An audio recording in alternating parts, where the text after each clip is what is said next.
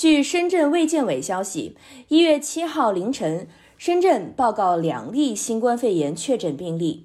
一月七号二十时，深圳市疾控中心完成两个病例的新冠病毒全基因组序列测定，结果显示，病例一和病例二感染的是德尔塔变异株 AY. 点幺零三进化分支，两者的同源性为百分之一百。